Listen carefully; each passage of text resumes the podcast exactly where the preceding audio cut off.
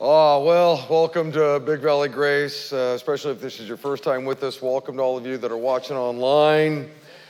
And I want everybody to know I've had a great, great day. Um, uh, li- literally, literally woke up this morning early, traveled to uh, Waterford, and got to speak to a whole bunch of guys. There was a conference there, uh, actually, a church from Modesto, a church from Waterford, kind of got together and I got to meet just some wonderful guys. In fact, I know there's a couple of them sitting right up there.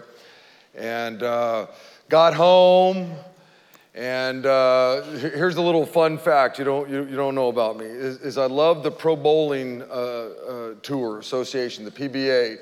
And so I watch it all the time. And today they kicked off the whole uh, season with the Hall of Fame uh, game, you know, and so I don't want to bore you because some of you are going, really? Yeah, man, I'm telling you, I watch it. My wife will tell you. So I'm there watching the thing, and the guy that won the championship bowled a 300, man. It was like first time in a, long time. Anyway, and then I get to end my night with all of you teaching the Word of God. So this has um, been a really, really great, um, really great day for me. Now, whew, here's the deal. I got a lot to get through. I hope you're, you're comfy. We could be here a while. We're going to take orders for breakfast, okay? and we'll, we'll serve it to you uh, uh, on the way out. Last week, Pastor Lonnie kicked off our, our married series, and wow, wow. If you weren't here, you just need to go online and watch it or listen, and, listen to it. It's absolutely free, and it was really, really fantastic, super powerful. And like I said, if you weren't here, you need to listen to it. But he also introduced us all to a, uh, to a couple. And uh, throughout the series, you're going to keep meeting this couple. And uh, so, so check out the, the, the Jumbotrons.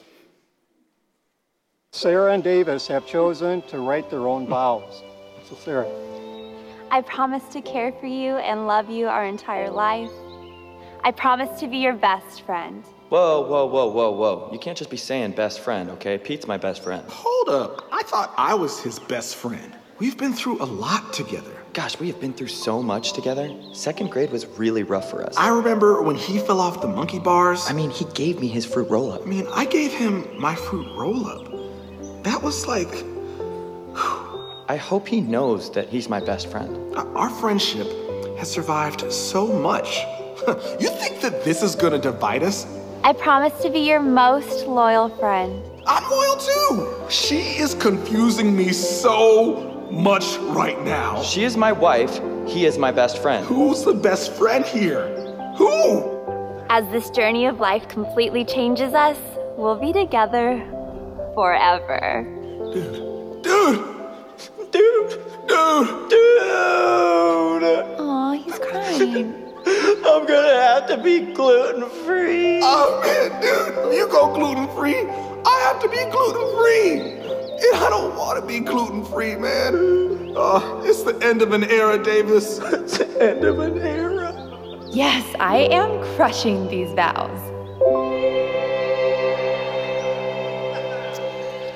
Yeah, well, uh, you'll see more of them in the weeks to come, and that will kind of, kind of you'll see how that fits into the message. I want you to take your Bible and I want you to turn to Genesis chapter 2. Okay, the very first book in the Bible. I want you to turn to Genesis uh, chapter 2.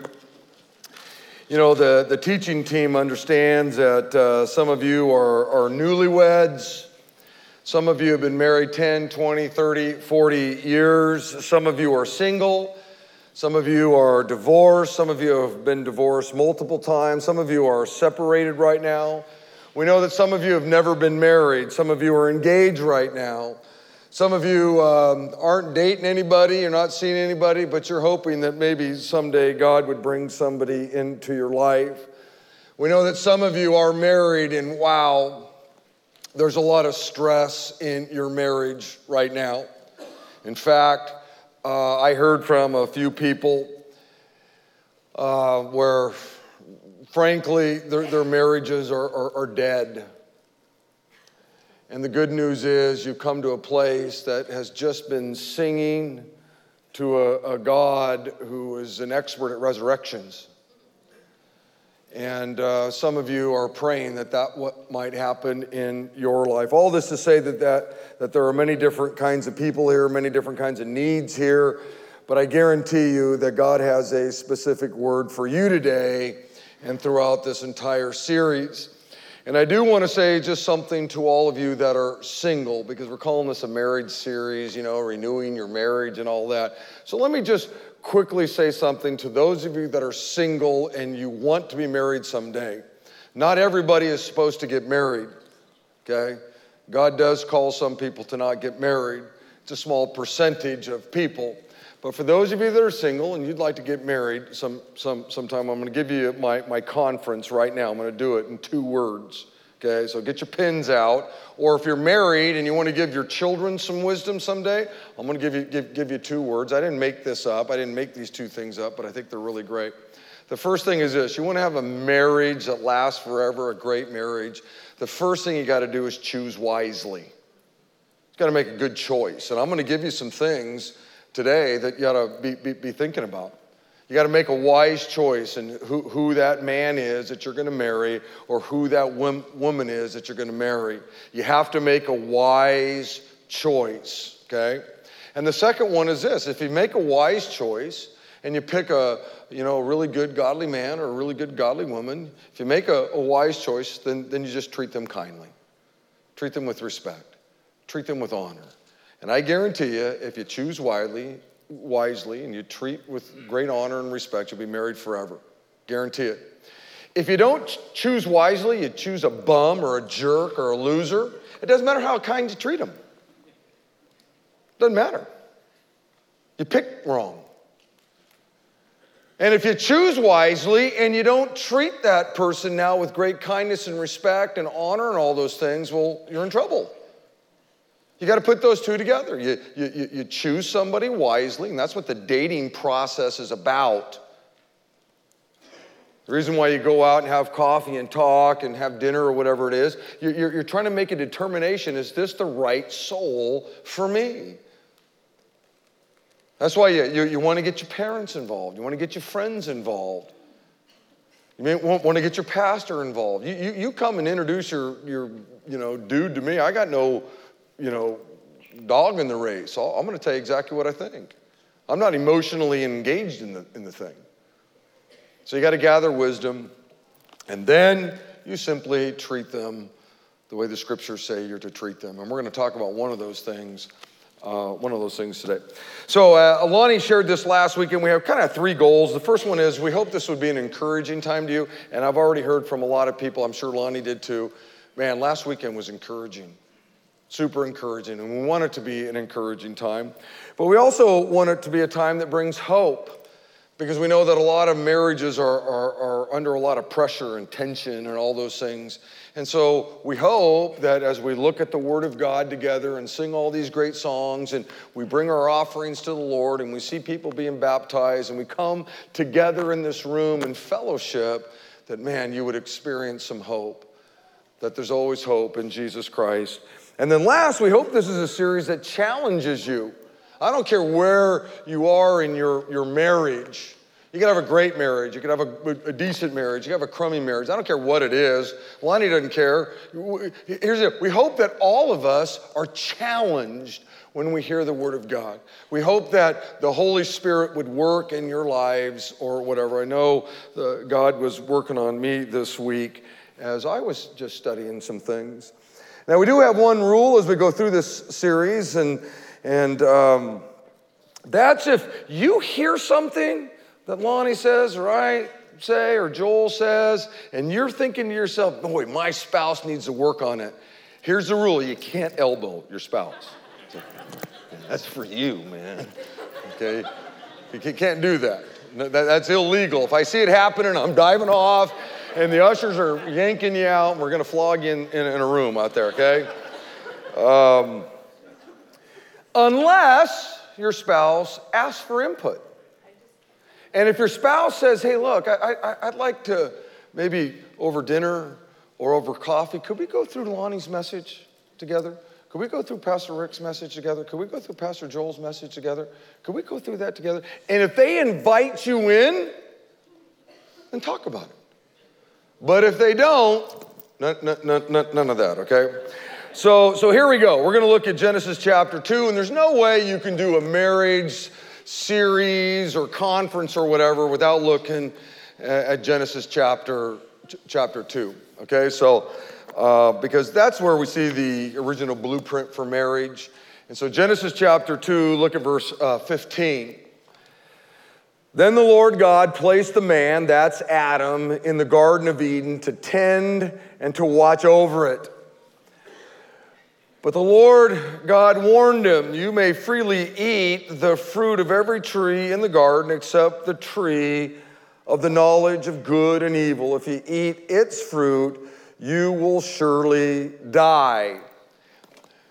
Eve has not been created yet. Okay, God has now told Adam something. Eve hasn't heard it yet. Because Eve hasn't even been created yet. So, God, this is the first recorded Bible study in, in, in the Bible. God led a Bible study. He has the man, and he says, Hey, look, see that tree? Yeah, everything else is golden. Just don't eat from that one. Okay? Then the Lord God said, It is not good for the man to be alone. I will make a helper who is just right for him. So the Lord God formed from the ground all the wild animals and all the birds of the sky, and he brought them to the man to see what he would call them all. And the man chose a name for each one. He gave names to all the livestock, all the birds of the sky, and all the wild animals, but still there was no helper just right for him. So you got this picture that all these animals are, are coming. You know, two porcupines, and he goes, uh, porcupines. Um, I don't know, two zebras, zebras, uh, rhinoceroses. He, he, he's seeing a male and a female rhinoceros.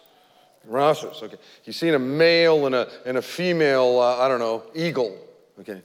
He's seen a male and a female of all these animals and he's naming them, okay. But there wasn't anybody. Man, I, I could imagine. I, I don't look like that porcupine. I don't look like this rhinoceros. I don't look like this giraffe. There, there's two of every one of these things two cows, male and a female. Verse 21 So the Lord God caused the man to fall into a deep sleep. And while the man slept, the Lord God took out one of the man's ribs and he closed up the opening. Then the Lord God made a woman from the rib and he brought her to the man, just like all the animals were brought to the man, two zebras and two porcupines or whatever they were. And now all of a sudden, God brings the woman. At last, the man exclaimed. This one is bone from my bone and flesh from my flesh. She will be called woman because she was taken from a man. This explains why a man leaves his father and mother and is joined to his wife, and the two are united into one. Now, the man and his wife are both naked, but they felt no shame. Okay? This is pre Genesis 3. Sin hasn't entered into the equation of life. Okay? I want you to think about this. When Adam was put in the Garden of Eden, it was a perfect environment. Adam had everything he wanted. He had a place to live, he had a purpose for living, he had God's protection, he had everything he needed.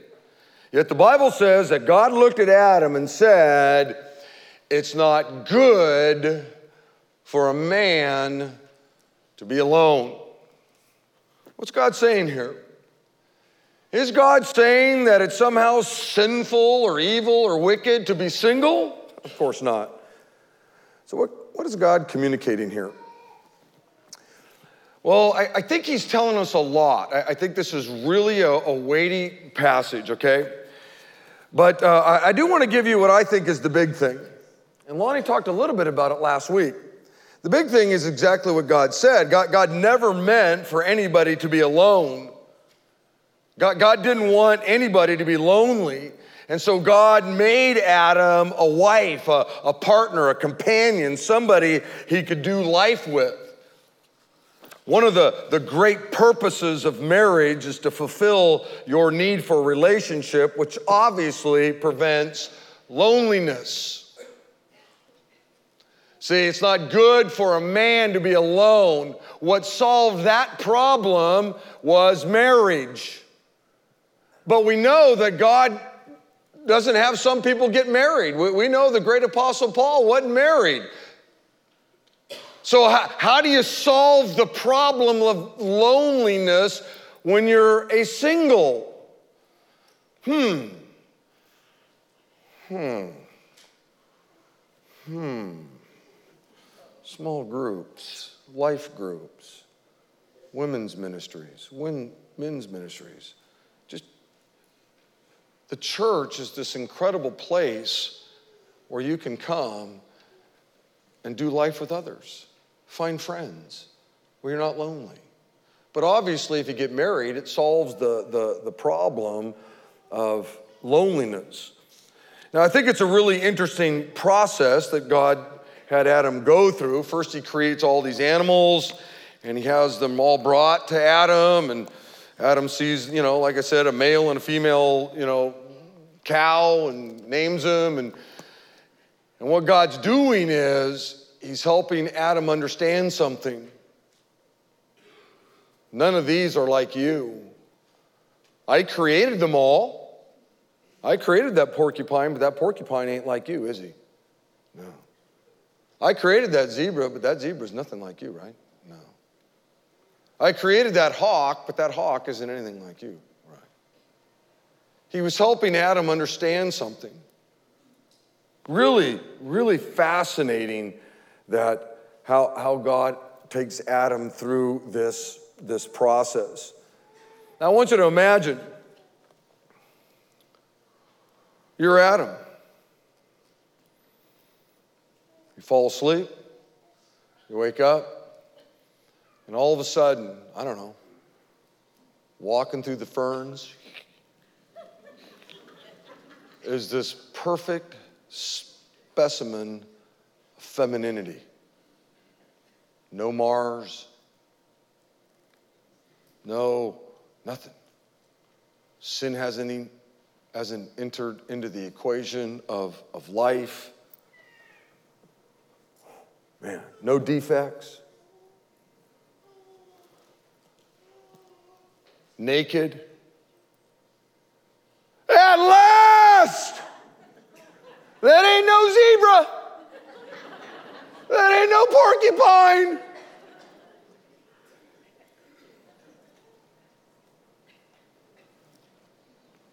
Uh, maybe a more modern day translation would be far out.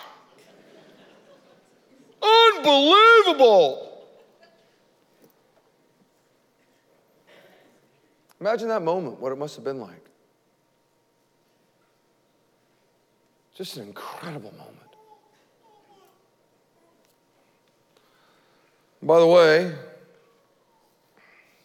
that's how most marriages kind of start off. Man, you come to the church, guy has on his monkey suit, you know.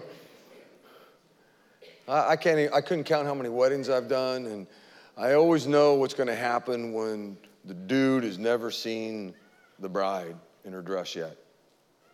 Uh, yeah, I haven't seen her yet. We're going to do all our pictures afterwards. She wanted me to see her when I was coming down the aisle. And I'm telling you, 100% of the time, all of a sudden, you know, we all get in position and, you know, the flower girls come down and then the girls all come down and, and then all of a sudden everything stops and the music changes and everybody stands up. And in she comes. And I'm looking at him. At last, far out. It's just, it's this incredible moment. Just unbelievable. But somewhere down the road, uh, something happens, right? The far out, uh, the unbelievable fades away. Someone once said that the problem with marriage is that most marriages start off as an ideal and then they become an ordeal, and pretty soon you're looking for a new deal. Okay? I couldn't remember where I found that. I didn't make that up. But I found that in my notes and I went, that's pretty good. That's unbelievable. What happens? Why is there this turnabout? What's gone on? There isn't anybody. I've married a zillion people. Rick, Pastor Rick, you've married a bunch of people. Lonnie's married a bunch of people. You pick any pastor on our staff that's married people, and, and not one of them ever said, Man, I can hardly wait to get married. I know we're going to be divorced in a year or two or five, but this is going to be really a, a great run. Nobody ever does that. Nobody. Something happens something goes goes haywire. And by the way, next week, Lord willing, I'm going to talk a, a, a, lot about that. Well, verse 24 gives us some really important information. It's one of the, the key passages as it relates to marriage. In fact, it's, it's so important, it's quoted five different times in the Bible three by Jesus and two by the Apostle Paul. So, so this is something important. It's something that God doesn't want us to miss. Okay? Okay, Moses writes it in Genesis 2, and Jesus, as I said, is going to quote it three times. The great apostle is going to quote it twice. Okay, verse 24 is the blueprint, it's the foundation for every good marriage. Okay, so look at verse 24. This explains why a man leaves his father and his mother and is joined to his wife, a woman, and the two are united into one. Maybe the first thing I want you to understand is marriage is God's idea. He's the one who thought this whole thing up. He's the one who looked down and knew that Adam did not have a a, uh, uh, you know, an, a partner, someone he could do life with, and he's the one who creates her. Somebody just for him. One of the first things you, you notice that God says that, that when you get married, when you say I do, that there are some things that you have to let go of. There are some things you have to give up. And there are some things that you need to hold on to. There are some things you need to, you know, grab onto. And if you want to have a great marriage, if you want to have the kind of marriage that God wants you to have, and I think the kind of marriage you want to have, there are some things that you have to let go of.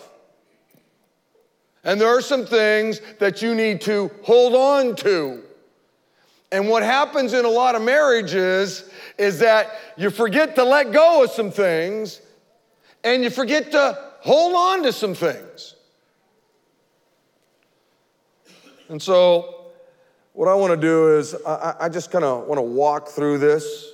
I want to talk about some of these things, some of these things you need to let go of, and I'm going to start there first. And remember the rule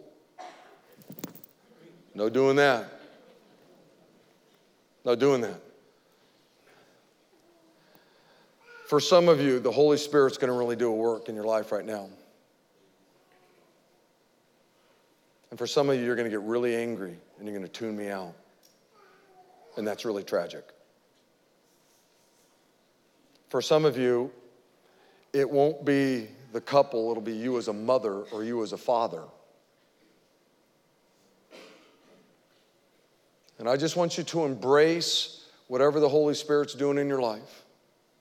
Just embrace it. And then take whatever actions you need to take just to maybe deal with the guilt. Okay?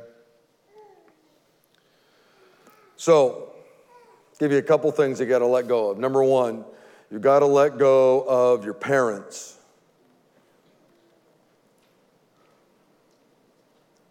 This explains why a man leaves his father and his mother, and this is true for ladies too. When you say I do, when you make a vow and commit to love and care and honor your spouse until death do you part, obviously that means you have to let go of your parents.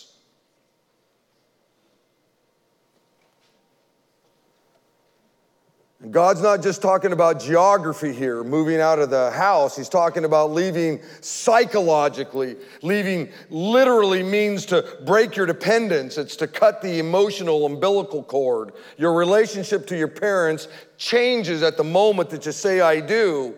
And for some of you, this is hard. In fact, for some of you, you haven't been able to do it yet, and it's goofing up your marriage. If a, if a baby isn't cut from its mother's umbilical cord, it can't live. And the same thing is true for your marriage. A marriage can't make it if you don't psychologically cut the umbilical cord and let go of your parents. And as I said, it has nothing to do with geography. You can live right next door to your parents and have let go.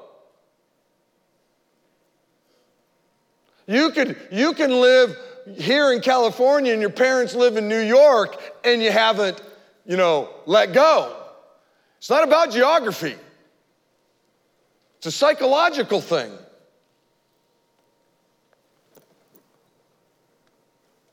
Now, I want you to know I, I see this problem all the time with people that I talk to who are struggling in their marriages. I hear about, you know, spouses who never make a decision without first calling up, you know, mommy or daddy.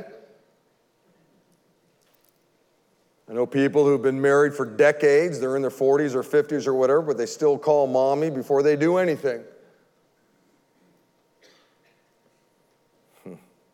I hear about spouses that anytime there's a problem, first thing they do is call their mommy, first thing they do is call dad. I know some couples who have been married for years and have children of their own, and yet they've never built any of their own family traditions because they're always with their parents doing whatever they want.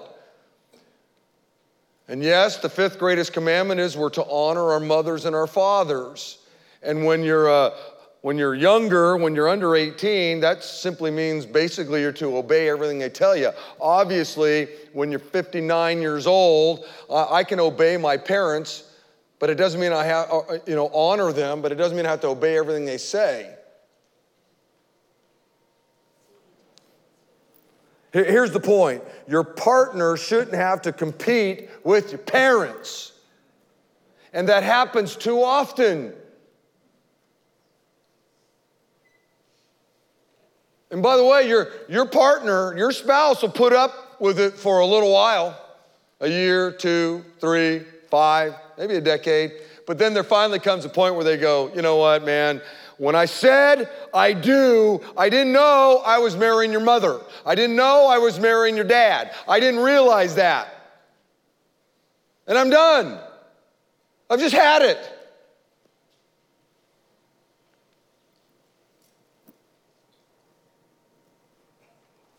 Listen, when your spouse has to compete with your parents.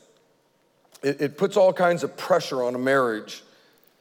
It makes, uh, it makes your, your wife feel insecure.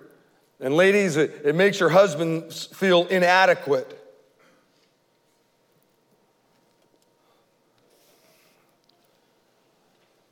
And for some of you, you really need to allow the Holy Spirit to kind of think about your life and your marriage. And I'm not trying to hurt anybody's feelings, I'm just simply telling you what the Word of God says. Got to let go. Got to let go. And I'm not telling you you can't love your parents. I'm not telling you you can't hang out with them and do life with them and go to Disneyland with them or whatever. I'm not, I'm not saying that.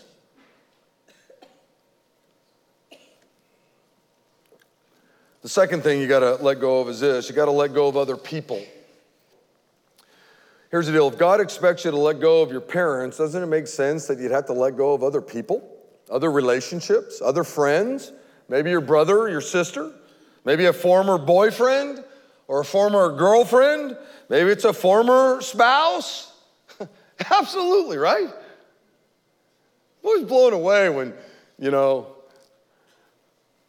a gal says to her husband, Hey, listen, I, I, I just really don't like it that you still are in contact with your old girlfriend, that you, well, you know, he says, oh, we're just, we're still just friends. Your wife doesn't like it. We're not building the space shuttle here. Your wife said it bothers her. Done. Let go. Well, what's my old girlfriend going to say? I don't know and I don't care. Don't you get it? And I'm not, I'm not, I'm not trying to, you know, be a jerk here. But we got, we got some problems in, in, in our culture today. Real big problems. It's amazing to me how many dudes are still talking to their ex girlfriends or whatever on Facebook or they text. It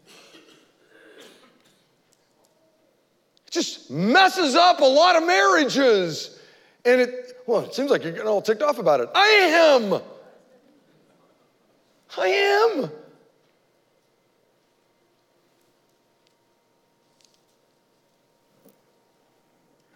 Look, once you say I do, that, that's the relationship you're supposed to focus on. You let go of your parents and you let go of some other relationships. In that video, you know, wait a minute, I'm your best friend. No, I'm your best friend.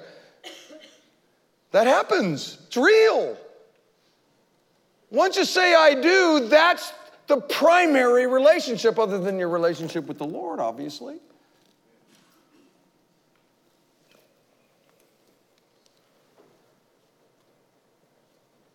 Now, here's one thing that happens when you don't let go of other people you fall into the trap of comparison.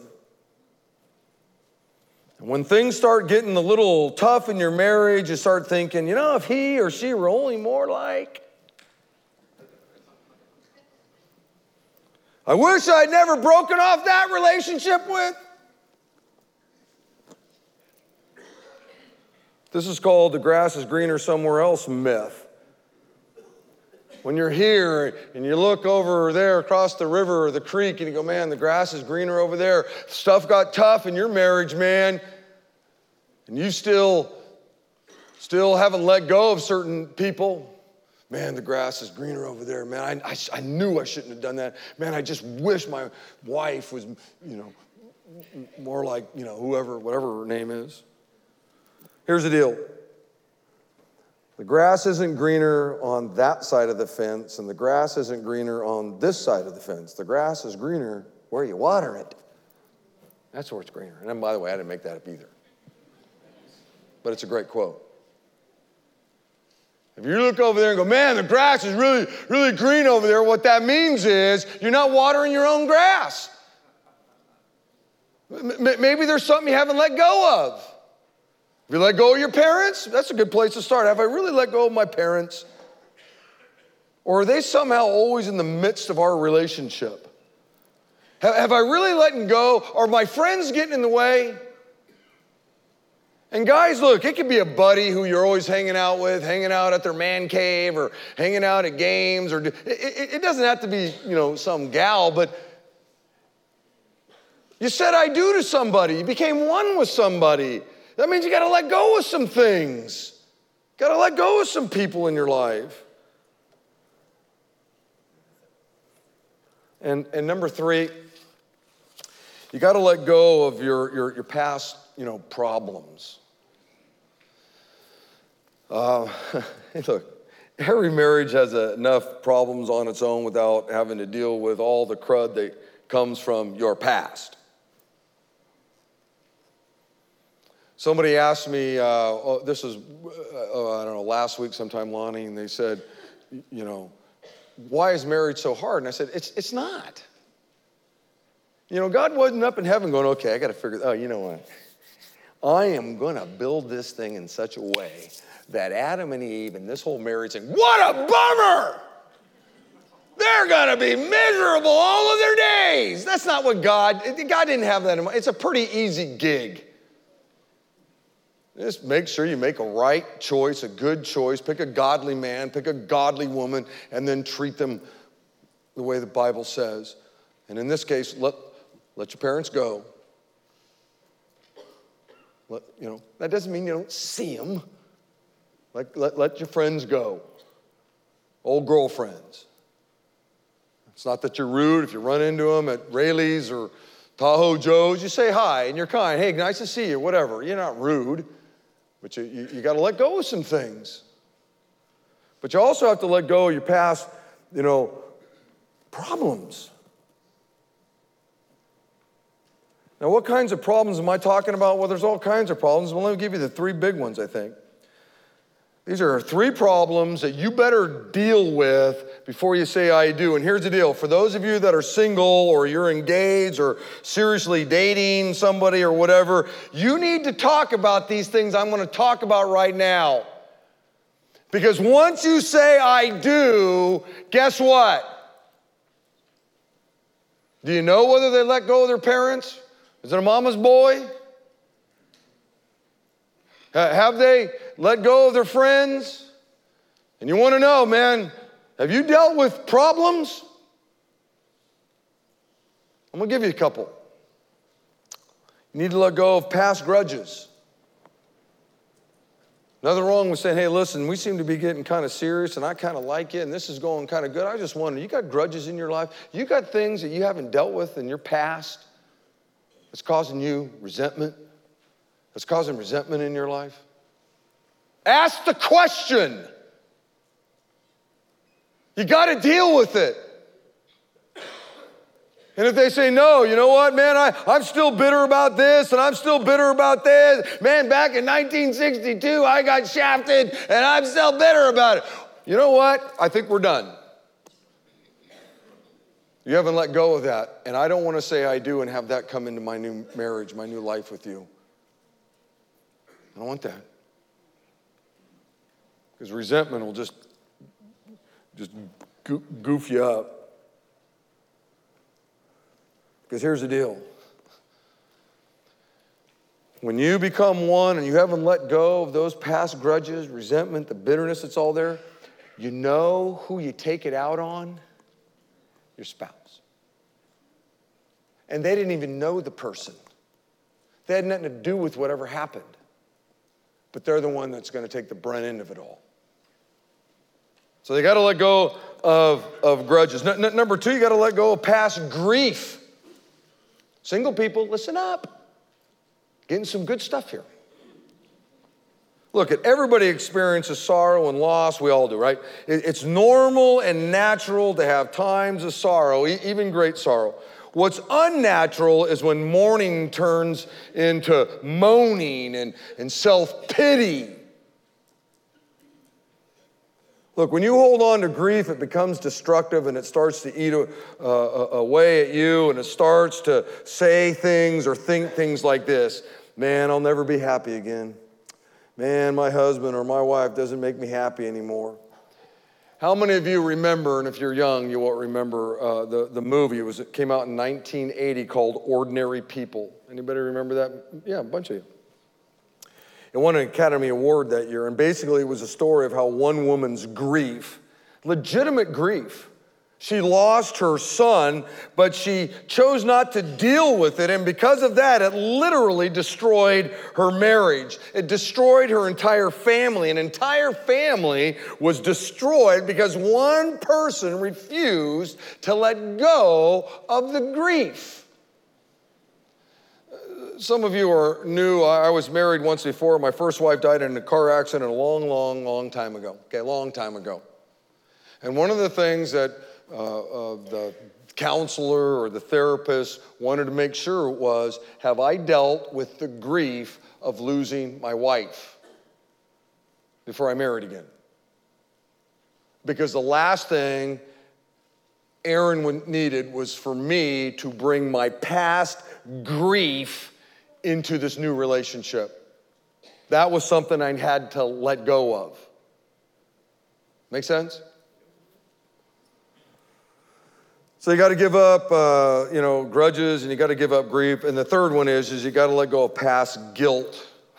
Nothing destroys a, a marriage like guilt. It ruins openness, it damages trust, it kills intimacy. Guilt does all kinds of terrible things. I meet people all the time who are torturing themselves and their marriage for things that happened a long time before they were ever married, and it's not fair to your spouse. In fact, what some people will do is they did something really crummy in their past, and they have all this guilt that they haven't let go of, and they bring it into their marriage, and guess what? They start to bring build a wall up because they don't want their spouse to know about whatever that thing was that they did that's causing them all this, you know, uh, guilt.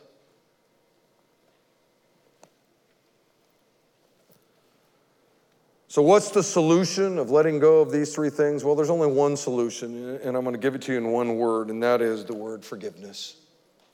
Forgiveness. You confess your sins, you ask God to forgive you and actually accept His forgiveness. Uh, the Bible says in 1 John chapter 1 if we confess our sins to God, He will keep His promise and do what is right, and He'll forgive us of our sins and He'll purify us from all our wrongdoings. God, God, has kind of made this pretty easy. Look, maybe you're sitting there right now going, man, I've been married, I've been hanging on to my parents, I've, man, I've been hanging on to whatever it all is. Literally, in, in 10 seconds, you could say, man, I'm sorry, God. Sure, I'm glad I came to church tonight. I heard from you, and I'm just really sorry. And then, and then you look your spouse in the eye and say, wow, would you forgive me? I, I've been kind of hanging on to my parents, haven't I? Yeah, yeah, you have. Hey, I, have been hanging on to some, some relationships I probably needed to let go of, right? Yeah, yeah, you have. Hey, I've been hanging on to some grief. Amazing. Amazing what forgiveness does. Asking God to forgive you, receiving His forgiveness, and just being open with your spouse, the one you became one with. Literally, some of your marriages could be changed in a, in a, in a, in a, in a heartbeat. So this is the letting go part, right? You got to let go of your parents, you got to let go of uh, people, and you got to let go of your past problems. Now I want to quickly deal with the hanging on part. And once again, you got to look at verse 24, okay? This explains why a man leaves his father and mother and is joined to his wife, and the two are united into one. And you ought to underline in your Bible or whatever the word join. Some of your Bibles use the word cleave, right? In, Hebrew, it literally means to glue together or to adhere together, to stick together. And uh, it has this idea of imagine super glue. In fact, I'll give you an illustration. I've given this to you before, but I want you to see this, okay? Here you are as a guy. Here you are as a gal. Here's the guy up front, and the gal walks forward, and they say some vows and exchange some rings. And, and, and the preacher says, You're now married and kiss and, and all that. And you, something, something has happened that is spiritual, weighty. You're, you're no longer this, you're, you're, you're, you're this. And I actually glued these together. I actually did what that means to cleave. They're now glued together. Okay? This is what you hold on to. You let go of these other things, but now you're glued together. You're no longer this. You're, you're, you're, you're, you're, you're this. You're glued together.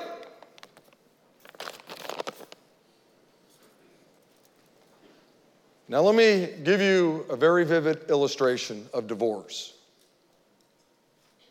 You're glued together. You made a commitment, you made a vow. And now you're going to try to unjoin yourself.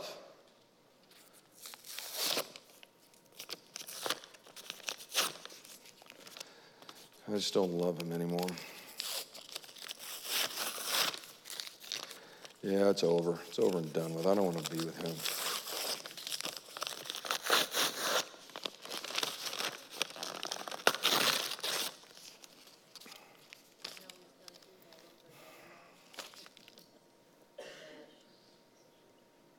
Just rips you apart. And you can never be totally this again, guys.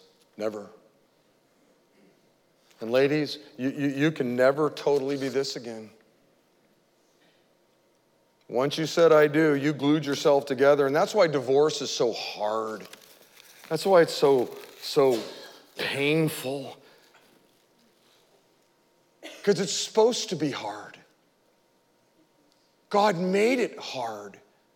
Once you said I do, once you made that vow, it became something very difficult.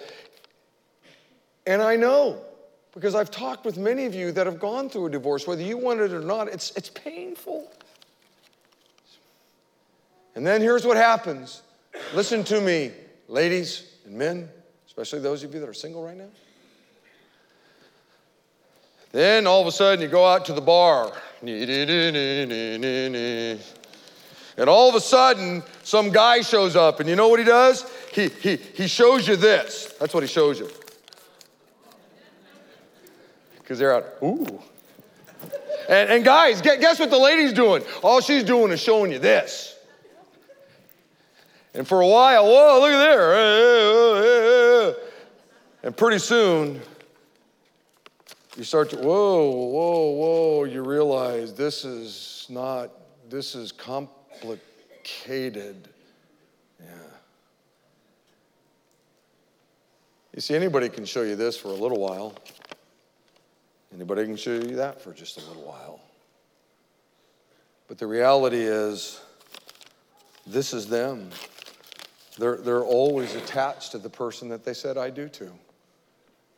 Even though they have a, a divorce or two or three or four or however many.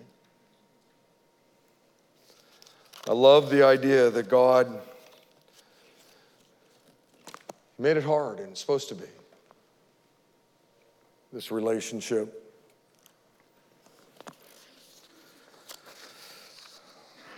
Now, here's the deal. I, am going to end.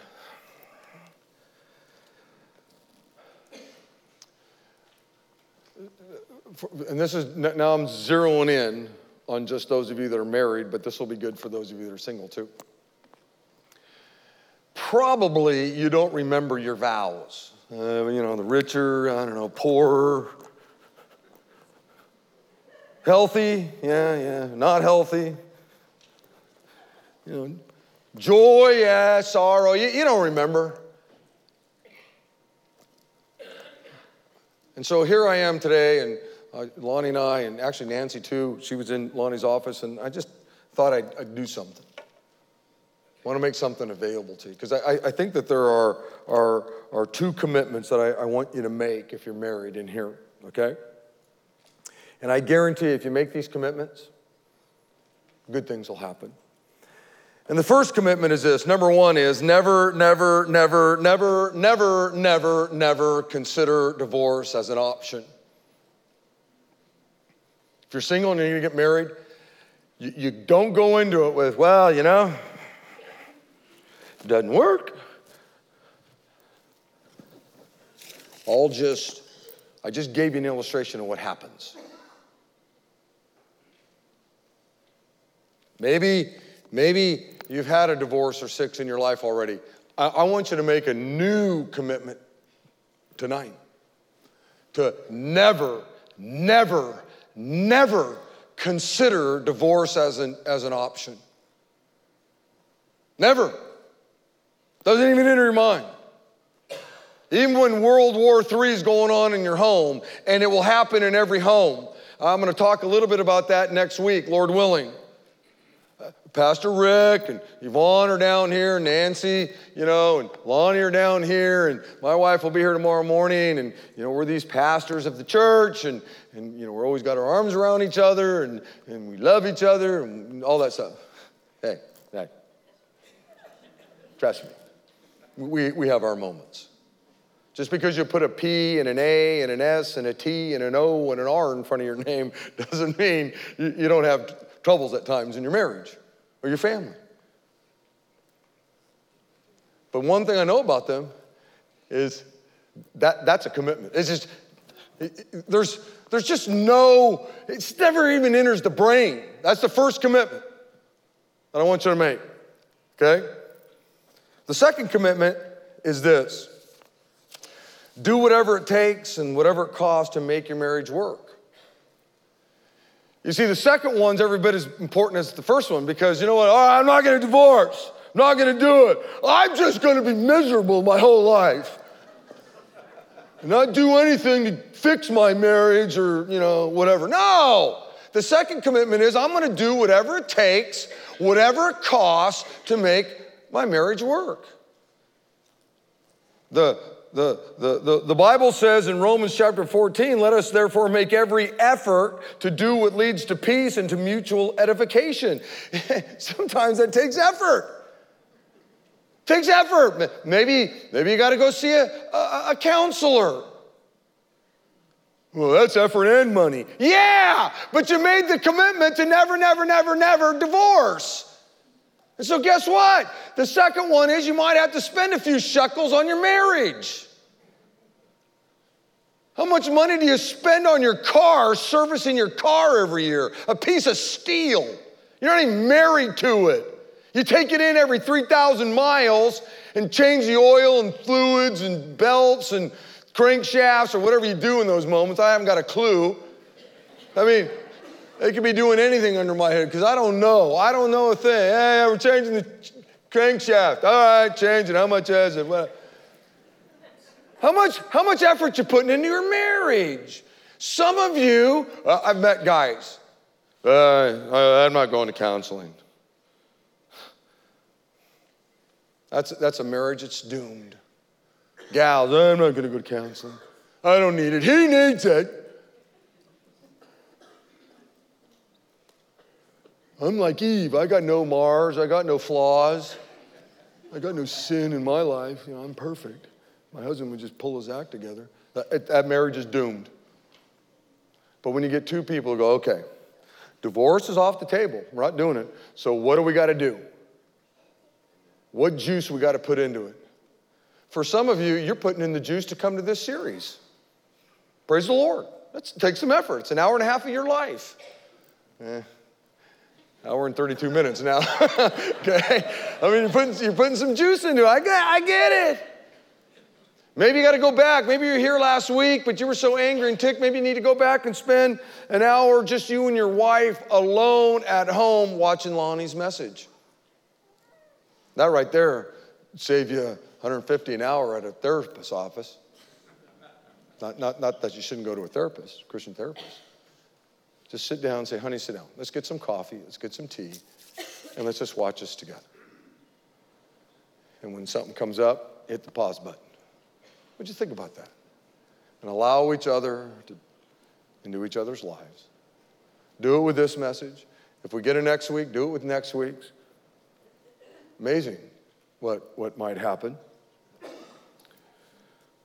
So here's what, here's what I did I had our um, graphics department put this together. This is what Lonnie and I, and Nancy, were, were looking at this week. And it's basically those two promises. I promise and commit to never, never, never consider divorce as an option. Malachi 2:16. God says, I hate divorce. And then the second one is I promise and commit to do whatever it takes and spend whatever it costs to make my marriage work, right? And then there's two places where you as a husband and you as a wife can sign it, and then there's a date. Because you don't have your vows to put up on the wall. You don't even remember what they are, probably. But what you could do is you could do this and we, you can go to our website and you can print it out in whatever size you want. You want it small? make it small. You want it big, make it big. You want to make wallpaper out of it, make wallpaper out of it. You can do, it. but we, we just made one that you could see. That's pretty nice, man. You can put that up, and it's something you can look at. It's something you could share with your children, your grandkids. This is one of the ways you could mentor your family, mentor a friend. Some friend comes over to your house, say, you know what, at our church, we made this commitment. And we both signed it. You know, Jimmy and I just both, both signed it, and we, got it up. It's on our wall, or it's on our desk, or whatever size you do. That you would always remember this, this commitment. Some of you are thinking to yourself, well, Rick, my marriage is already beyond hope. No, it's not. No, it's not. Don't you believe that? The God that's revealed between these two leather bound covers can do incredible things. Lonnie and I and Rick and I, we've been here, we've been in ministry a long, long time. There are people sitting amongst you right now that you don't even know. You just you, you see their marriage, you go, man, they got a beautiful marriage. Which of my marriage is like theirs? Well, let me tell you something. We know something about those marriages. They were dead, dead, no hope. And God, because they just took some action made the commitment, I'm not divorcing, they took some action, and today you don't even know what a beautiful marriage they have.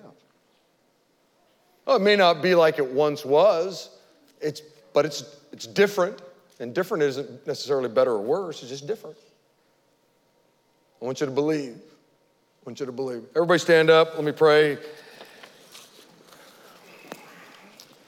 And so, Lord, thank you, God, for tonight. I, I just really, really enjoyed the music. I enjoyed seeing the folks being baptized. Wow, that's always so encouraging and life giving. Father, uh, thank you for your word and this simple verse in Genesis 2. It's just really powerful what it says and what it means. Lord, watch over the marriages of this church. May miracles happen, maybe even tonight, Lord. If there's somebody here and they would like for us to pray for them, the, may they just find the, the courage to come into the altar room and let us pray. Thanks, Jesus, for your goodness. And I pray this in your name. And all of God's people said, Amen. Amen. Hey, the altar room will be open, okay, folks? Blessings. Happy birthday. Thank you.